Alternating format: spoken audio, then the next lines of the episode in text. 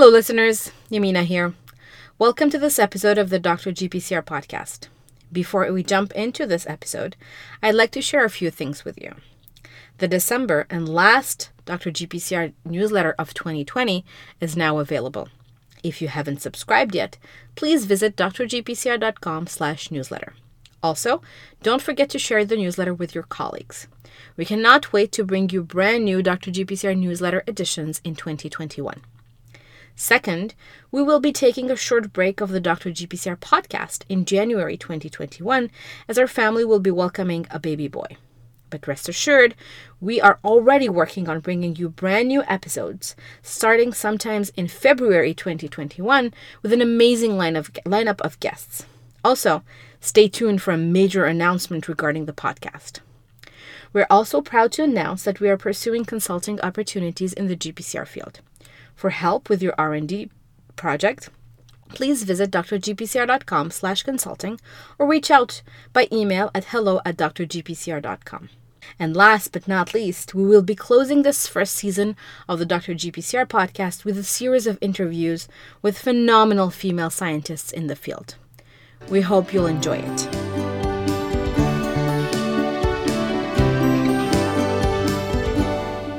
Hello, everyone. I'm Dr. Yamina Abrishesh, founder of Dr. GPCR, and welcome to another episode of the Dr. GPCR podcast. Today, I have the pleasure of talking to Dr. Annette Gilchrist. She is an associate professor at the Pharmaceutical Sciences at Midwestern University. Hi, Annette. Hello. It's so nice to have you on the podcast. How are you doing? I'm doing great, even for a pandemic. Beautiful sunny day in Chicago. We'll take sunny days anytime.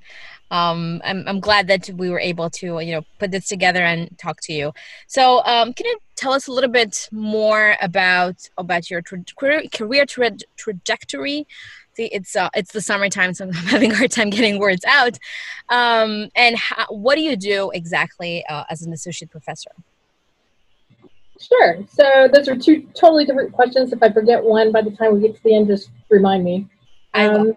Trajectory. So I would say, as most scientists, I have an unusual trajectory. I don't think anybody or few of us start out saying, I want to be a PhD.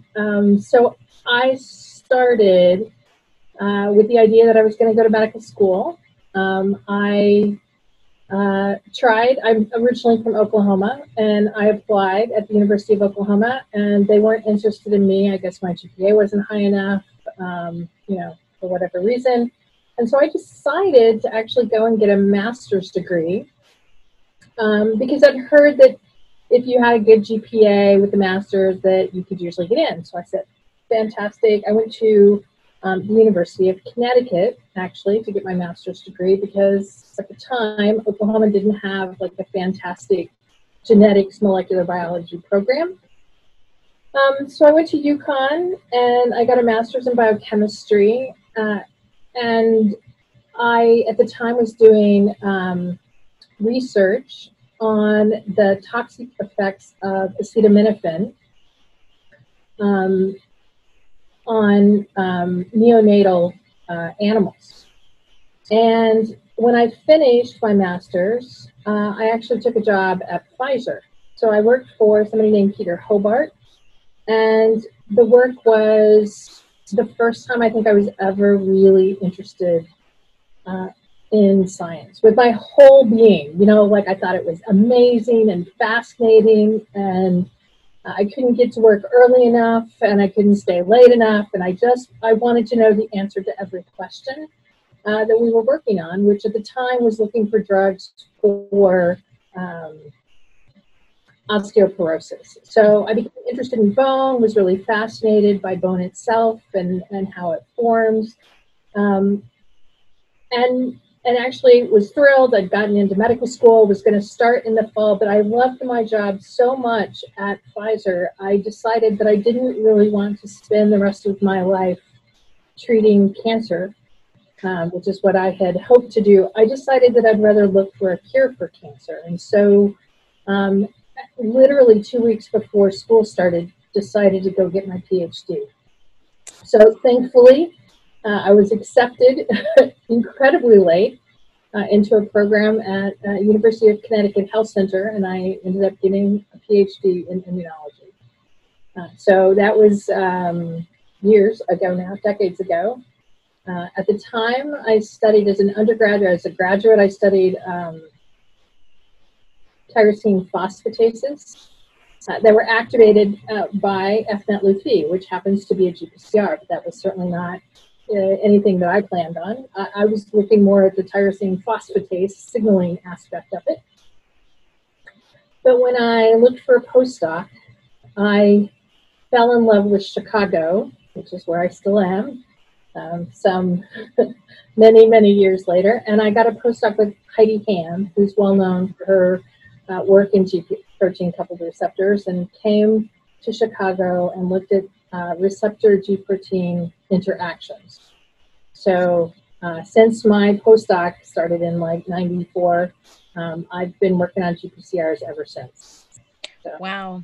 And what made you decide to do a master's in biochemistry and molecular biology? I decided it was my penance. I really didn't love chemistry. It was not something that I found to be intuitive, which is really funny because I teach med chem now of cancer drugs. I feel like, you know, if I have a subject that I'm not great at, the only way that I can get really good at it is to teach it, I think. And at the time, the way that I learned biochemistry was to master in it. So while it was definitely death by fire, I think in the first exam, it was definitely something that I put to use in every aspect of my sort of scientific career. Wow. Especially that initially you went to do a master's because you quote unquote just wanted to get into med school. Absolutely. So no intent of using it like long term. Which that's the irony. So when were you first exposed to working on GPCRs? Was it in Heidi Hamm's lab? So no, it was actually getting my PhD because I worked on fMet-Leu-Phe. So like I knew the fMet-Leu-Phe receptor was a GPCR, and so knew about chemotaxis through G protein coupled receptors, that kind of thing. But it was definitely not the sort of focus of the research at all. And in fact, when I told the people on my committee that I was going to go and work for Heidi, they were all like, well, you know, G proteins have already got their Nobel Prize. They're not going to get it again. They didn't know that Silvio and Lefkowitz would, in fact, get it. Exactly. But I was just, like signaling, to me, signaling in a cell is pretty interesting. So whether it's through kinases or phosphatases driven by GPCRs or non-GPCRs, I think it's, they're all related and they're all going to talk to each other in one way, shape, or another. Of course, of course. And how did the opportunity to work at Pfizer come up? Oftentimes students or grad students who are in academia, in their mind, the only way to move forward in their career is to do a PhD, a postdoc, and then hopefully become a professor. But oftentimes we don't have that information or infrastructure out there to understand that with a PhD, you can do so many things, including working for in industry. So how did that happen? It was probably just like an ad on the wall at the university. I honestly don't remember. I remember interviewing because it was like an all-day affair, and I had never been on an interview that lasted 8 hours, and I just thought that was like, really? How much more can I tell you? Or you say the same story 8 times for all the people that you meet. Why are you interested? Blah, blah. But it was pretty eye-opening. So I feel really fortunate that I worked for Peter Hobart. He really insisted that I go to many of the talks that were provided there.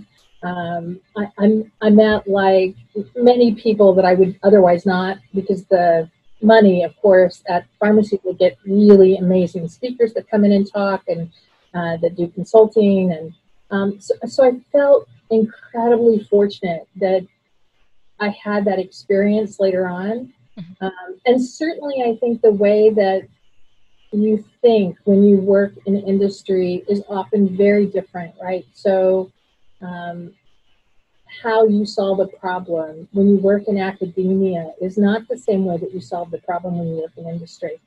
And so that was pretty interesting to me. I was really glad. I've always had sort of both sides of the coin with both industry and academia background. Phenomenal. Yes, and you're right. The 8-hour or full day interviews are still happening. That's still the case in industry. And sometimes you go through many selection processes over the phone. Well, now the 8-hour interviews, I think they're kind of shortened down to 4 hours, but on Zoom, still, it's still a long interview process. And definitely having that experience of both sides of the coin is very important, because I think in some way, both sides kind of complement each other if we're looking at, you know, drugging GPCRs or, you know, coming up with a medicine that will be useful in patients in some disease setting. Yeah, I think, so one of the things that Peter really instilled was the idea that, you know, the whole point of a pharmaceutical company, though, is that you will make money, right? I mean, it is not something that you're doing because you want to cure cancer. You're curing cancer because it will make a profit, right, for a company. And so with just that in mind, just as an overarching goal at a company, you don't have that in academia. So if I decide, right, I see something interesting and I want to follow that discovery, I can do that in academia without any problem at all. If I want to change my receptor, I change it. If I want to study a totally random, non-GPCR related thing, that's okay. I can still do that. Yeah. And you just don't have that freedom in the world of industry. Oh, definitely. Definitely. Because you know, as you said, at the end of the day, the whole point of sustaining the organization is making a profit, is making money. However, what I would like to add to that, I feel like not all companies, but some companies still allow you to kind of have that some percentage of your time working on something that might lead to a bigger project. But if leadership pulls the plug, they pull the plug, and no, that's absolutely it. Even Peter had, like, you know, some certain percentage of his time that you could study a side project. Yeah, absolutely. Yeah. And then so you did your postdoc in Heidi's lab, and then what next? What happened next? So actually, Heidi and I started a company. So I ran that company for the better part of 10 years. Wow. And it ultimately moved up to Wisconsin, and I was in Wisconsin for 2 years. And then I had twins. And when the company closed, then I returned to Chicago and ultimately took a job in academia, where I still am 11 years later. So my kids are now 12. And so I'm still here and still doing work on GPCRs. So basically, you do have that really experience on both sides of the coin, not only working at Big Pharma, working in academia, but also running a company. Was it a GPCR-focused company? Can you tell us a little bit about it?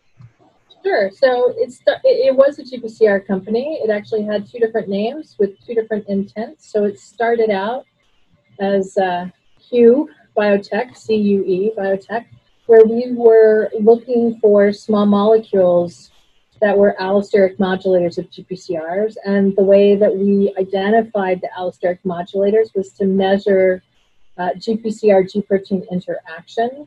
So you could identify something that could slow the turnover of GDP-GTP turnover with G proteins, and that would provide you with an antagonist, in essence, of signaling. Yeah.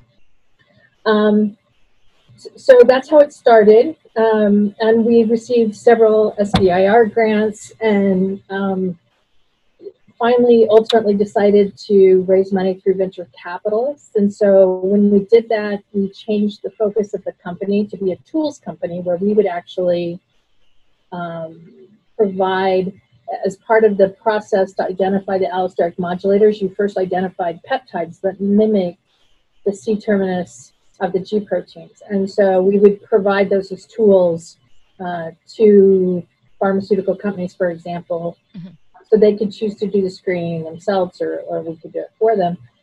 And so that company, once it got VC funding was called Caden Biosciences, and that's when we moved up to Wisconsin.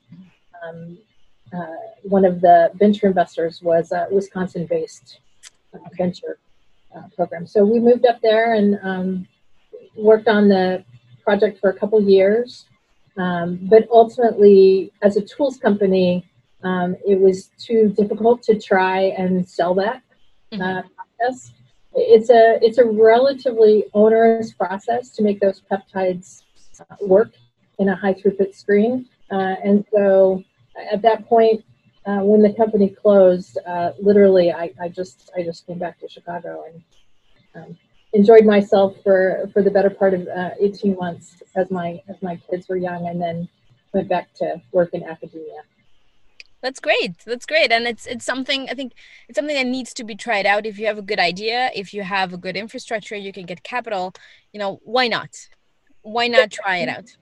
I think that's true. It's interesting. I've actually started another company recently that has nothing to do with GPCRs, but is related to pharmacogenomics. And it's because, you know, you find a problem and you think you have a solution, right? I mean, I think that very much it's the idea that you've done something, and if you've struggled with it and you've tried it 100 times and you find a solution to that problem, you think, you know, I think somebody else might want this same thing. And so the question is, can you sell it? Can you make a profit? Yeah. So, and I'm sure that my experience at Pfizer really sort of helped me think about how you think about a scientific question. How do you make a profit out of it? How do you put it to practice? Yeah, so it definitely shaped your way of thinking about science, which is phenomenal. I think it's rare that as an academic scientist, someone who started out as an academic scientist, you get the chance or you get that exposure early on, and then you decide to just go at it and try it out, which is phenomenal. I hope it'll inspire a lot of our listeners. Getting back to GPCR, so you've worked in Heidi's lab, and then you worked at these companies, and then you're back in academia. Do you have a favorite receptor or receptor family that you're currently exploring? So, you know, it's pretty funny that I'm pretty receptor agnostic. So. Okay. I like all GPCRs. So I personally currently work on a chemokine receptor called CCR1. Okay. And I work on the free fatty acid receptor FFA2. I am working on, with another colleague here at the university, I'm working on the muscarinic M2 and M3 receptors. So, you know, but in the past, I worked on rhodopsin when I worked in Heidi's lab, and I worked on PAR1, which Paul Insel talked about in his episode with you. And so, you know, I think a lot of GPCRs are really interesting. He talked about the proton receptor. I'm fascinated by that because much of what we looked at when I was at Pfizer and looked at bone had to do with low pH, that the cells get osteoclasts get turned on only at a low pH. And so you wonder if there's a proton receptor that's driving that phenomenon for differentiation, certainly for cancer. So I think there's a lot of, you know, I personally love to read about the adhesion GPCRs. It's like a hobby in all my spare time that none of us have, but I still do it because they're huge. And I think that's amazing, you know, so I have a lot of like GPCRs that I read about, but I personally work on mostly CCR1, FFA2, and muscarinic M2, M3. Wow. Well, it's, I think it's researcher dependent, the love for, you know, one specific family or, you know, having all of these interests, but definitely adhesion receptors are really cool and really interesting and also hard to study. I think it's one of the reasons there is not as much information out there as you would want. Yeah, definitely. Definitely. So in what context are you studying, for example, the chemokine receptor, CCR1 or CXCR1? CCR1 is the one I look at. So I look at it in the context of cancer, right? So I'm back to cancer, which is where I started, right? I had an interest in cancer from early on. And I look at it in two aspects. So I look at its role in multiple myeloma. And I look to see, because bone is clearly involved in multiple myeloma, the patients often get lesions in their bone, and present because they have broken bones, having no other symptoms, and it's because their osteoclasts and osteoblasts are no longer in balance. So they have too few osteoblasts and way too many osteoclasts, way too active. So CCR1's been implicated in osteoclast differentiation, and so I'm looking for inhibitors. So mostly what I do is screening. I'm looking at inhibitors for CCR1 that would turn off osteoclast differentiation and potentially enhance osteoblast differentiation. So you could keep that in better balance in those myeloma patients. And I'm also interested in CCR1 because many cancers home to the bone when you have metastasis. So metastasis is actually what usually kills a patient who has cancer. It's like 90% of patients actually die from metastasis, not the original cancer itself. So prostate cancer, breast cancer, several cancers actually preferentially home to bone. And so I want to know if that's being driven by CCR1. And again, can you turn that off, that chemotaxis of the metastatic cells, can you turn that off with CCR1 inhibitors? So that's usually what I'm doing my research on for CCR1. With FFA2, I'm actually working with an investigator who's at UIC, who's an endocrinologist. And so he's interested in FFA2 and its role in diabetes. So I've been helping his lab screen compounds for that are biased for their role in being able to be useful in a type 2 diabetes model. Wow. So, and that, yeah, I was listening to you talking about, chemotaxis and CCR1 and all of these. And then I remembered reading a paper about the CXCR4, and I think that was your paper at that point. And that was the first driving, how it was driving the relationship between CXCR4 and SDF1 or CXCL12, driving cancer cells out of the primary tumor going into secondary tumor sites. And that caught, I think that was the first ever scientific paper I had read, and I loved that paper. It's although it's a devastating disease, and a lot, as you mentioned, a lot of people die out of these secondary tumors at distant sites. It's still a beautiful pathophysiological event that happens, and it's a smart way of getting cells out of one place to taking them into another. So you mentioned that you do screens. What kind of screens do you do? What kind of tools do you use on an everyday basis to try and answer some of these questions with these two receptors, for example? So it's pretty interesting because even though we've certainly not coordinated this in any way, shape, or form, that several things have come up in your prior people who you've interviewed, right? And so one of them that came up had to do with native systems, right? The importance of using primary cells and understanding the signaling that happens in the endogenous receptor versus in a hex cell where you overexpress it. So I've been pretty much saying that for at least 15 years. Like I have a paper about it 15 years ago because I think it's absolutely true, right? So I try to take an assay that's no different than what's used at Big Pharma, right? They're doing calcium assays, cyclic AMP, right? These are common in my lab.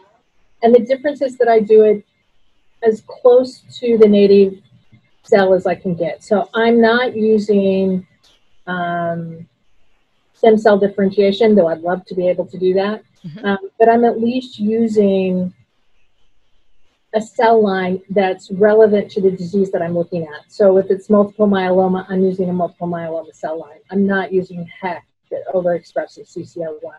Yeah. If it's diabetes, I'm using a pancreatic cell line. I'm not using a HEC cell with FFA2 expressed. So I try as best I can to get to something that's closer to a native system when I do my screens. But I don't think otherwise that I'm doing anything that's different than what other companies would be doing. But I do look, just because of my background, I look early on for bias. Okay. So GQ versus GI versus beta-arrestin, and I look at that relatively early to find out whether that's going to play an important role in the physiology and the pathophysiology of the disease itself. So, you know, I might not want to turn off GI coupling for FFA2. I only want to turn on GQ. And so, and are these, for example, in the context of FFA2, is this this need for bias? Is it known that it's important to have if you want to correct the situation, or is it just something that you want to document to better understand how the receptor works? Yeah, it's not usually known. Sometimes it is, right? Sometimes they know. So in the case of FFA2, we picked GQ because they know the calcium is important for insulin release, right? So it has nothing to do with the actual, and they know that FFA2 signals to GQ. Mm-hmm. So when I got to sort of pick my bias, I'm going to pick something that's going to turn on GQ. And it was only sort of, that, you know, like we say that in the grants, so I'm looking for something that's GQ biased. But it turned out that it looks like that FFA2 is actually constitutively coupled to beta-arrestin. So I think we found that if you have an inverse agonist of FFA2 beta-arrestin constitutive activity, you actually then push the receptor down the GQ coupling. So I don't have to have a GQ agonist. I can have a beta-arrestin inverse agonist and get the same result. Totally, totally. But then here's my question when it comes to this bias. And, you know, bias was, and it's funny because, as you mentioned, I think the discussion about HEC cells versus more native-like cells was with Terry. And then, yeah, I think even with Paul, we brought up this question of bias. And he was mentioning that he just came back from a talk of Laura Bohan. And it wasn't planned, but when you're looking at bias in general, I mean, there was for quite some time now, this idea that you wanted compounds that would, you know, direct to G protein versus not beta-arrestin to yield a physiological response that you want without side effects or less side effects. So what are your thoughts on that, knowing that right now, the recent publications indicate that it's not as black and white. It's more that you want to fine tune the response. I just want to know, what are your thoughts on it? I don't even know that it's not black and white. I think the problem is that you're not going to find a compound that's going to give you black and white, right? So while you can turn off GQ coupling by having a knockout system where you just knock out GQ, right? That's not usually something that you can do in a person, right? Yep. So, but I can't do that, right, in a person.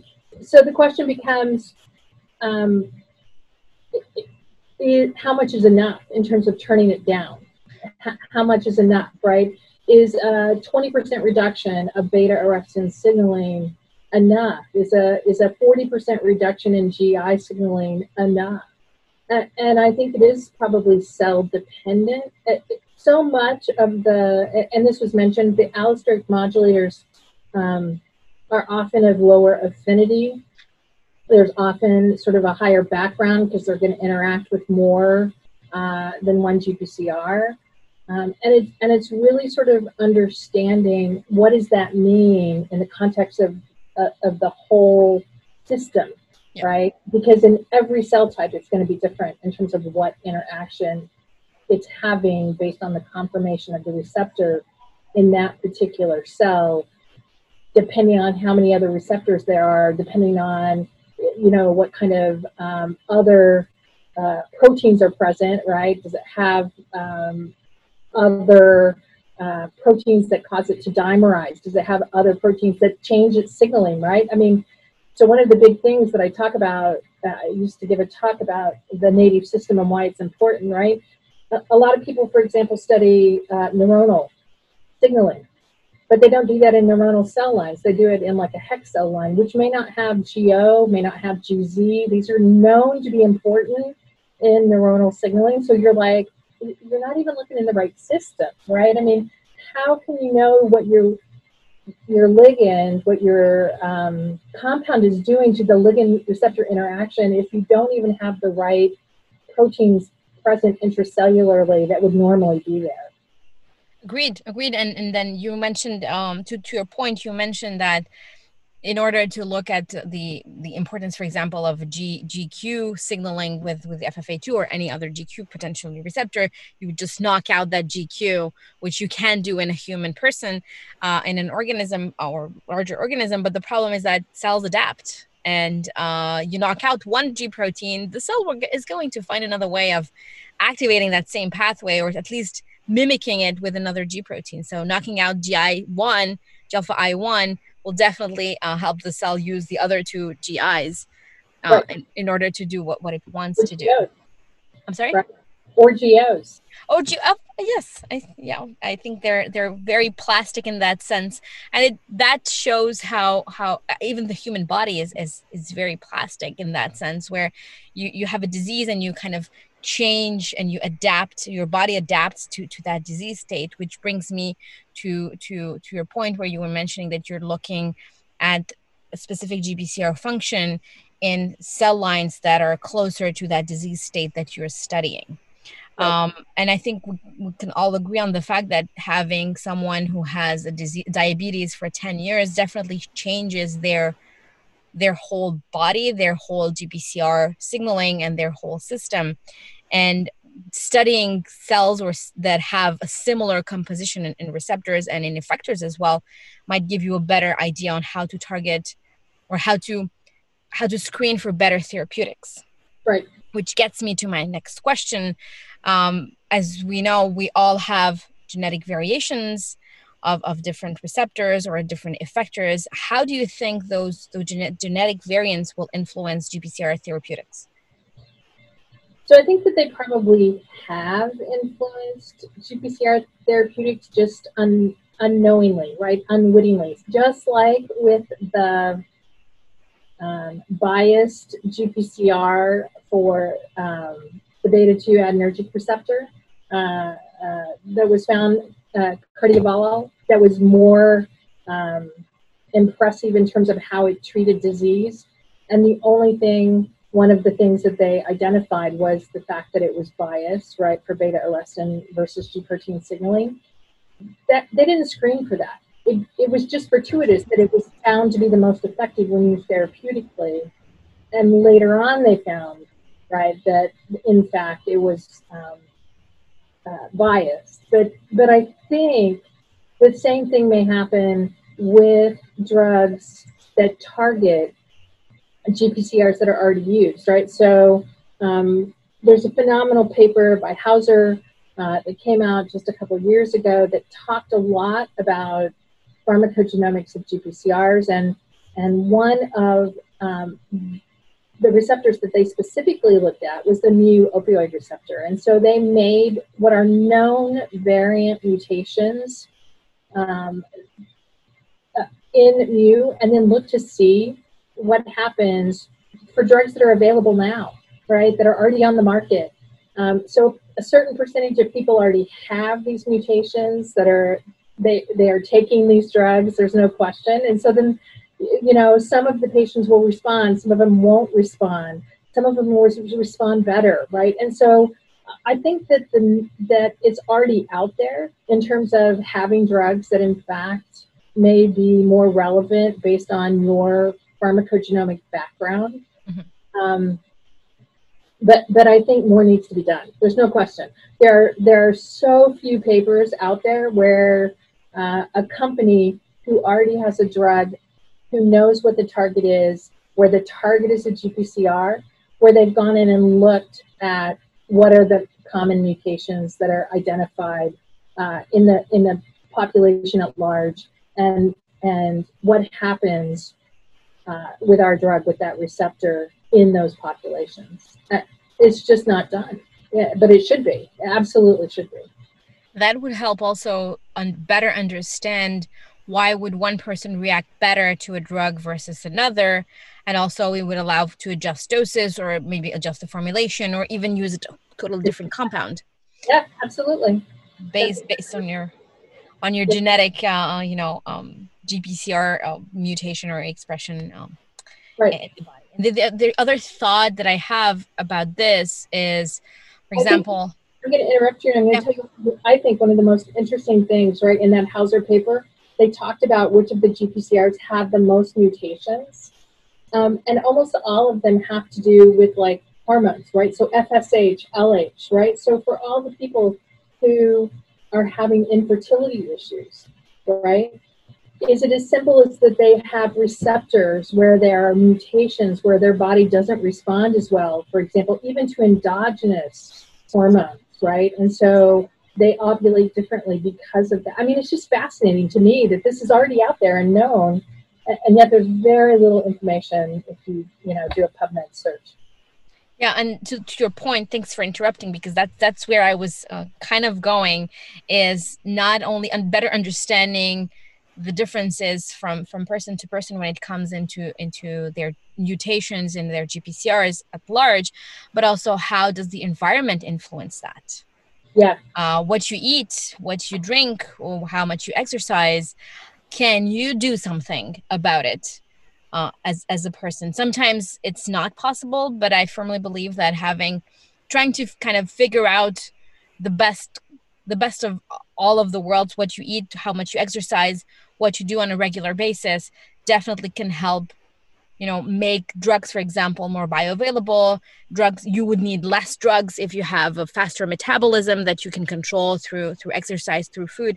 And I think that's also something that needs to be studied. I think there are not enough studies about the effect of a drug on a specific patient with a specific genetic panel or mutations in their GPCRs, for example, and compare that to their lifestyle.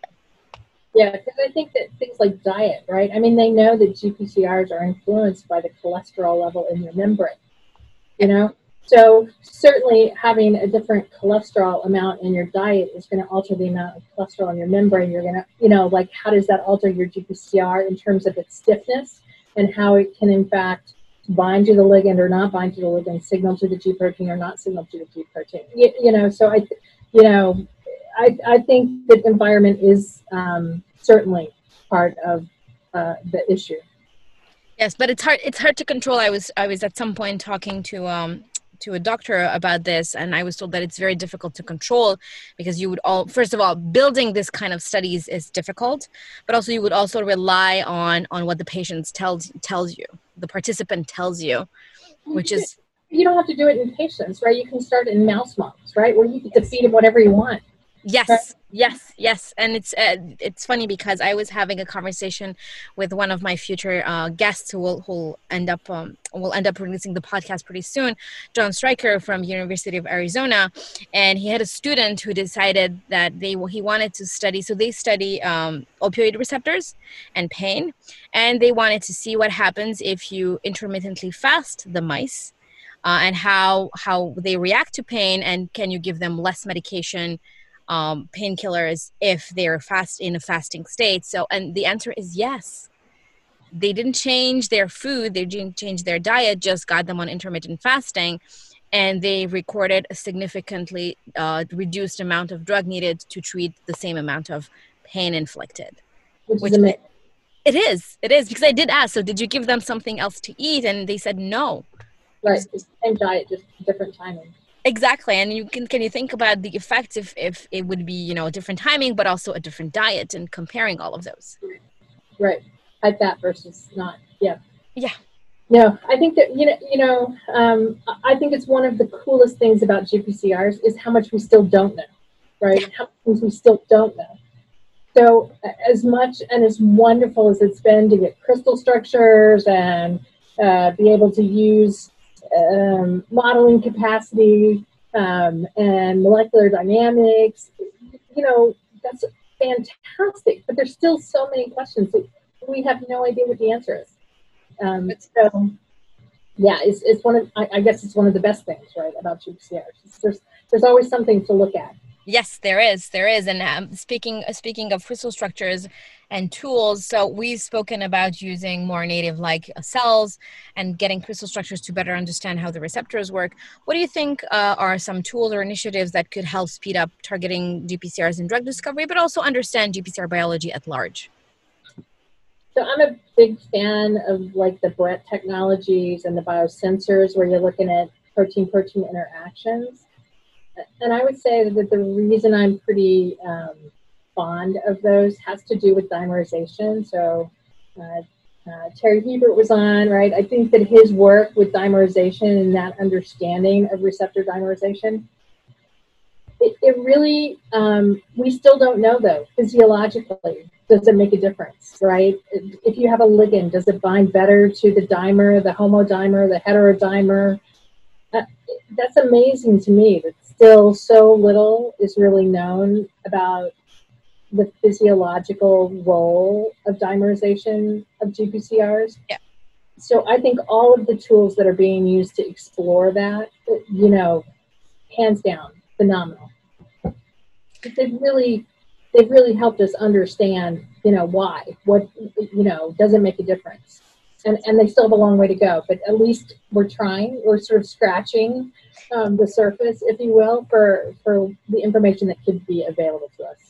Absolutely, absolutely. And I think it's a tough question to answer.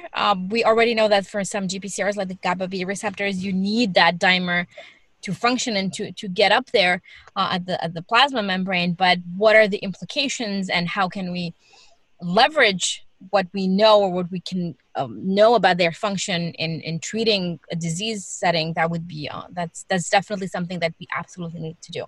That gets me to my next question. I put this question in because I'm always interested in not the simple one-word answer, but I'm interested in more getting a perspective. So the question is, do you think GPCRs are still good drug targets? And I think the answer is yes. Yes, and I think they will be for a really long time. I don't know that we're ever going to run out, right?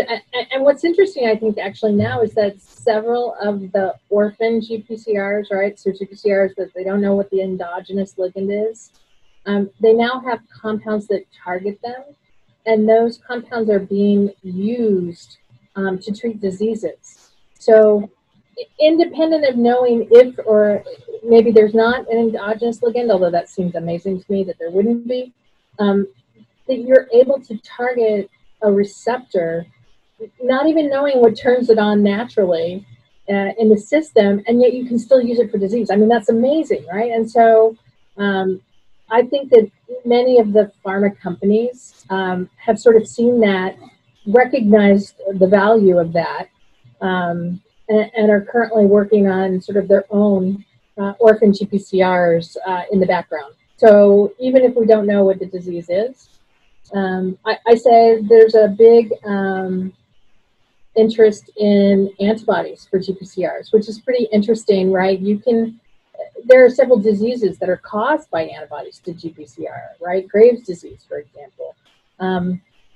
But the idea that you could use an antibody for a GPCR as a therapeutic is pretty new. It's pretty novel.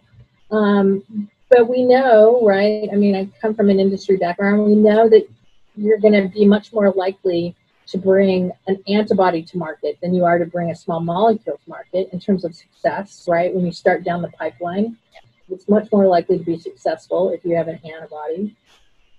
And with that in mind, you know that the targets are good for the GPCRs, you know that they're physiologically relevant, so why wouldn't you want to target them with a monoclonal antibody?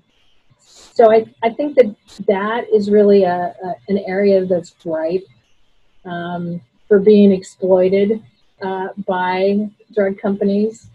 I think dimerization is still of interest, but they're sort of on the fence as to knowing whether they need to target them or not. Yeah.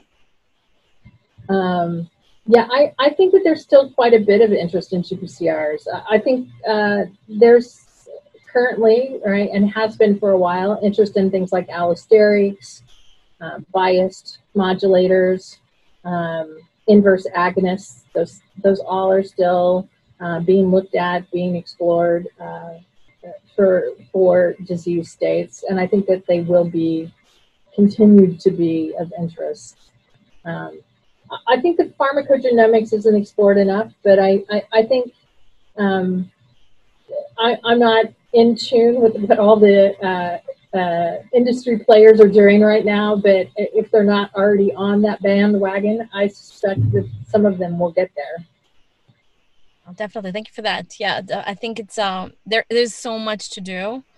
And speaking of orphan receptors, I mean, I'm not even sure that we've discovered all of them yet. So I think there is much more to be discovered. I think last month or the month before, there was a new orphan GPCR that was recently cloned.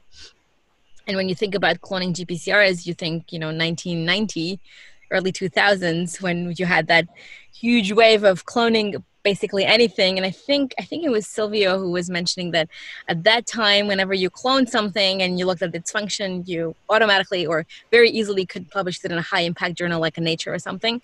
We're not there anymore, but being able to document more GPCRs, more orphan GPCRs, but then again, understand which are their endogenous ligands and what they do has definitely a potential of increasing GPCR-related drug discovery. Yeah, for sure. Super. So you went from wanting to go to medicine, doing a master's, working at Pfizer, then working for a company, and then going back to academia. You're well-seasoned in both worlds. What would be your advice to junior scientists who want to contribute in the field but don't really know where to start? I think... I tell people all the time, I think that if you're a scientist, you have to follow your passion. Science is nothing that you get into because you want to earn a lot of money. To me, being a scientist is like being an artist. You do it because you can't imagine your life doing anything else. I do science because I love science. I love asking a question, right? I get to find an answer that nobody else knows, potentially. I get to make, new DNA molecules that nobody's ever looked at before. I mean, it's amazing to me that I get to do this for a living. So I tell students all the time, don't do science because you're going to think it's going to make you money. You have to do science because you just love it.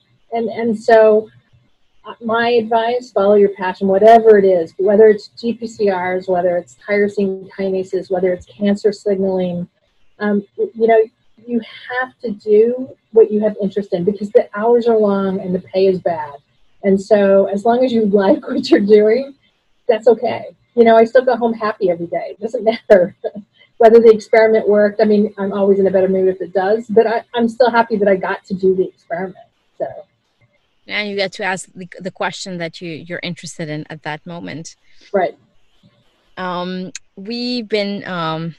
We've been talking science and GPCRs for quite some time now. Are there any moments in your career where you did an experiment or you went to a talk and then you realized something that you could call an aha moment as a scientist, during your trajectory? So I have a couple. So I would say the first one was when I was in Heidi's lab and I read a paper about the bark C-terminals tails, and they had actually taken out the bark C-terminus and they put it into a plasmid and they made these tools. And it was after reading those that I decided I wanted to do that with the G proteins, and I made the mini genes that many people use in their labs. And at the time when I read the paper, I was like, I can't believe this hasn't been done before, right? I mean, it seems pretty simple. They did it with 55 amino acids. Why can't I do it with 11? Not realizing, of course, that 11 amino acids was actually much harder because then you can't find it because it's so small. You don't know if you have it expressed or not. Yeah. But at the time, I thought it would be really simple. And so I started down that course. But that was definitely an aha moment, why don't I try it kind of thing. When I first did a screen when we were looking for the high affinity C-terminal peptides in Heidi's lab, we would use those peptides when we looked for small molecule screens. And the first time that we did it, I was looking for antagonists. I was just looking for something that blocked the high affinity peptide from binding and then would block the G protein from binding, right? That's all I thought about. But what I actually found were agonists, things that made the G protein bind better. And then the question is, what do those do to ligand binding, right? So some of them make the ligand binding better, but they don't signal because the G protein is literally stuck to the receptor, right? So that was definitely an aha moment. I had no idea that I would find agonists, biased agonists as well as antagonists the first time I did my screen. And so I think it's really important, right, when you have a finding that is completely unexpected, that you follow it, right? That you ask the question, why did that happen, right? Why did that happen? And I think that's important, instead of being like, oh, let's try it again, you know, maybe there's something in there, right? So I think that's pretty important. I would say the third one for me would be the recent one with FFA2, when we found an inverse agonist for beta-arrestin, because those had never been reported before. And so they've been reported for a mutant vasopressin receptor, but not for normal receptors to have endogenous beta-arrestin activity. So I had to call around and be like, have you ever heard of this? Do you have this in your lab? I mean, you know, I don't know what to make out of it. And so again, when you get something that you can't really explain, it's really to say, okay, why? Why did that happen? Let's follow that. And I have to say that academics really let you do that, right? I can ask that question. So. Yeah, agreed. And it's funny because whenever you get a result that you didn't expect, the first thought that I have in mind is, did I do something wrong? How come? And then you end up repeating it and you get the same results again. And then that's when the thinking actually hits in and you can go a different route and potentially discover something new. Right. Which is so phenomenal that you get to do the experiment, you get to discover, you get to, you know, doubt yourself at the moment when you get the result. You know, oh, did I copy and paste this properly? Did I pipette properly? And then be like, no, actually, this is exactly what's happening in the system. All right, I have two last questions for you before we close our current podcast. So one of them is, it's a topic that comes up lately in the news. And what are your thoughts about increasing diversity in the field? So I think it's a tough question, right? If it were an easy question, we would have had an answer a long time ago. When I was a postdoc a million years ago in Heidi's lab, I used to volunteer for a program that was called Wild About Science. It was part of the American Heart Association. And I would go to inner city schools and give them like a demo on science. And I remember being amazed at how excited they got. And so I think that anything that we can do to stimulate just that intellectual curiosity about why did that happen, I think that you're going to inspire many kids. It doesn't matter where they're from, right? It doesn't matter what their background is. And so you're going to have more diversity the more that you target younger children and you tell them it's okay to just ask the question, why did it do that? You know, or what would happen if? And you have to really ask those sort of open-ended questions and let them explore. I like that answer. And I think, you know, increasing diversity in general starts at a very young age when you give kids that opportunity to experience new things and to see new things and to also get the ability to ask those questions. Because if you've never been exposed to science, the chances that you're going to get interested in science are smaller than if you have, you know, both parents, professors, doctors, or whatever. Not that I'm saying that it's good or bad. I'm saying that having that opportunity is also very, very useful and very important to everyone. One other thought I had about diversity and you know, is mentorship. So it's very important to be a good mentor, but also to seek mentorship, because long-term it also builds confidence. You're not born 100% confident. I think you learn to be confident, and having that mentor and that support system is also very important in order for anyone to go step into that next thing. You know, doing a master's and then deciding, oh no, I want to do an MBA, or I don't want to be a doctor, I want to work at Pfizer, for example. That's also very important. I think that's absolutely true. I think it's just even having somebody to talk with, you know, to bounce ideas off. So when I was at Northwestern, Paula Stern often served as my mentor and did for years after I left Northwestern. And whenever I had a scientific question, I would she was my encyclopedia, right? We all have those people that I didn't want to go look it up in PubMed. I would just call Paula and be like, so I read this paper and I don't understand why. And she always had an answer for me. Or she still does. I mean, what am I talking about? She still does. I can talk to her about anything. And so that was really helpful to me, because so much of what you do in science is like in the minute. Like, I want to know that, right? We're sort of instant gratification kind of people, right? It's really hard for us when we have to wait overnight for cell growth. Blame dopamine. Blame dopamine there. So I'm like, I really want to know right now, right? I don't want to look it up. I don't want to wait an hour. I don't want to, you know, so it's so nice to be able to call somebody and like talk science, right? I think we live in a relatively small world. I don't have a lot of outside friends that are scientists, right? People ask me what I do, my kids, right? The other parents, nobody else is a scientist. So I think that really mentoring, having somebody to talk to, having somebody that you can ask their advice, it's a phenomenal thing to have. So, yeah, it is, and even in having that trustful relationship where you know that even if your question, you feel like your question is silly or is a stupid question, you can still ask that person, and that person will say will give you their honest, direct opinion, and you won't take it in a bad way. You actually will learn from it. Right. No judgment. There's no such thing as as a stupid question. Yeah. I don't think so either.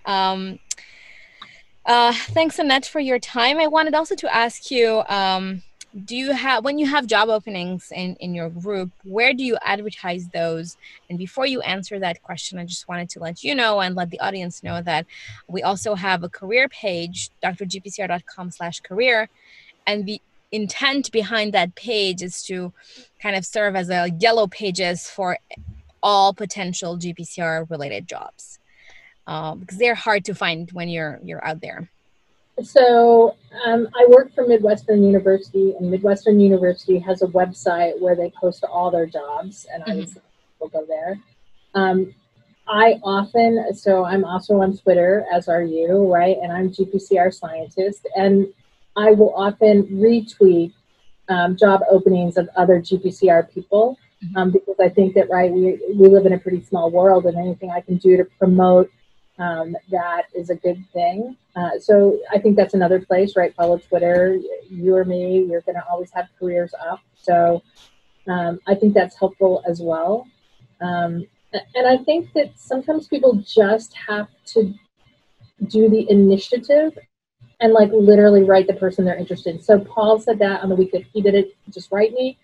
And I think that's absolutely true, right? If you have a passion in that area, then you should find out who's doing the work and you should write them. Because even if they don't have a job now, if they get a grant, then they're gonna think of you, right? So they may not even need to post the job per se. They can call you can talk about it, right? I mean, you really have to go to people completely blind and say, I'm interested. Whatever you have, I'm interested. I think that's great advice, and that reminds me of how I met Paul. I think it was about 5 years ago, and I wanted to do a second postdoc in his lab. And he had said, well, you know, I'm not sure if I'm going to get funding. You know, you can come out. And actually, I was introduced to Paul through someone else. and the name escapes me, but it will come back in a second. And I decided to just, go to his lab and ask, go there, ask him ahead of time, can I come in? I really want to, meet you, meet your team. And I gave a talk, and he ended up not getting the grant that year. I never went to Paul's lab, but then we kept in touch. Right. And that relationship started out of me taking the initiative of sending the email and then going there and meeting him, meeting his team. And, he kindly accepted to be my first test subject on the podcast. And I really, really very much enjoyed talking to him. And that's how kind of the whole podcast idea, started out from that email that I sent over 5 years ago saying, hey, I love your work. Can I come and visit your lab? That's exactly right. I mean, and you don't even know where the relationship will go in the end, right? You have no idea of knowing in 10 years what your research is going to be and if you're going to be crossing paths again and again and again, right? And it's because you form that relationship that you're able to call them and be like, oh, hey, I got this problem, right? I found this weird finding. Yes. And you never know. So to the junior scientists out there, just, send that email, read the paper, pick up the phone. It's a small GPCR world, and everyone is always welcoming. Send a nice note saying, hey, I read your paper. I really liked it. Do you have 5 minutes? Right. And who doesn't have 5 minutes to talk about GPCRs? It's true. And if they don't have 5 minutes, that's probably not the person you want to talk to. Yes, that's the other side of the coin. I mean, you can't get a positive answer from anyone, and that's not only, a GPCR crowd thing. It's everywhere. And that's okay too, because then it stirs you to a different direction that you wouldn't have taken if you wouldn't had sent that first email from whom you didn't get an answer. So, just don't be afraid to go out there. No, definitely not. All right. Thank you, Annette, for your time. I really enjoyed our conversation. Take care and be safe. Thank you. It was a pleasure. Thank you. Thank you for listening to this Dr. GPCR podcast episode. We hope you enjoyed it. Subscribe to the podcast wherever you listen to podcasts. I'd like to thank our guest, Attila Forrest, Jin Chong, and Shivani Sachdev. Music by Rosa Bershish. I'm your host, Dr. Yamina Abrishesh. We're always excited to hear from you. Visit us at drgpcr.com or send us a note at hello@drgpcr.com. I also wanted to wish you happy holidays and a very happy new year. I'd like to thank this year's guests and thank you for being such a wonderful audience. Thank you again for the privilege of your time, and until next time, stay safe.